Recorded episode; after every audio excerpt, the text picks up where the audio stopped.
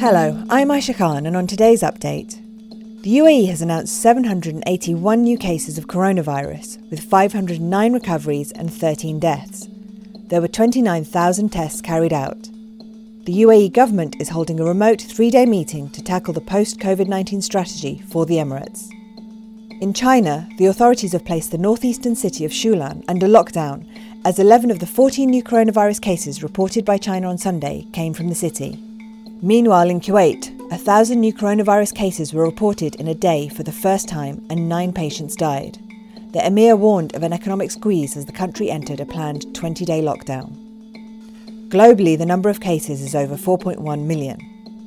Schools across the UAE are preparing for e learning to continue in September and potentially into next year, as the Ministry of Education said the end of e learning and reopening of schools was still under review and would depend on ongoing efforts to combat the coronavirus. Tributes have been paid to a Dubai resident who died on a hiking trip in Sharjah. The body of 35 year old Mohammed Hajar was found by a search and rescue team on Sunday. Colonel Al Hamoudi, director of the Eastern Region Police Department, called on the public to stay at home except in cases of necessity to prevent the spread of COVID 19. He said that under normal circumstances, hikers should stick to approved trails, carry a first aid kit, and take precautions to ensure they could contact emergency services if needed. Flammable cladding on as many as 150 buildings in Sharjah will have to be replaced after it was confirmed to be a major factor in a huge high rise tower blaze last week.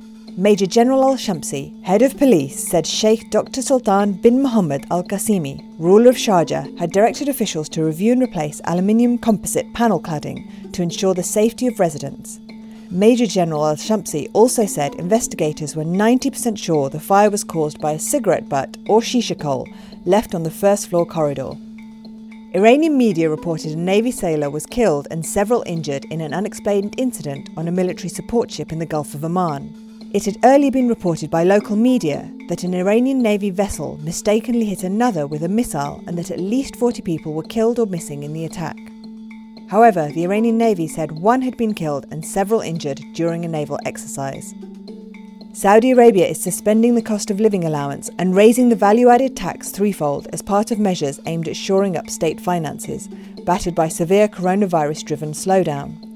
The austerity measures come as spending has outstripped income, pushing the kingdom into a $9 billion budget deficit in the first quarter.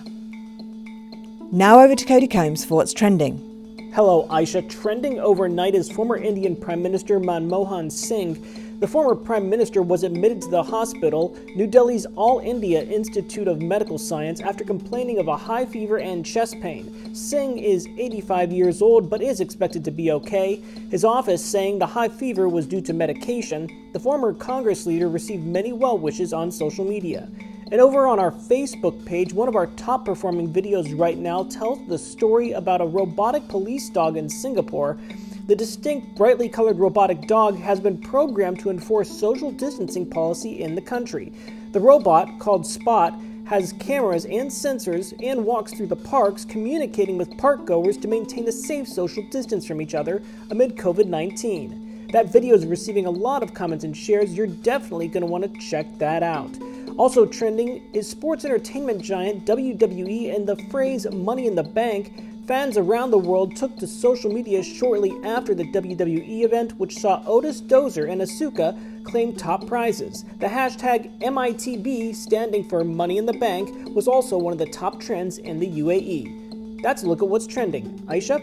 That's it for today's update. To get all the latest news, head to thenational.ae, where you can subscribe to get daily updates on your phone by clicking the subscribe button on the podcast page.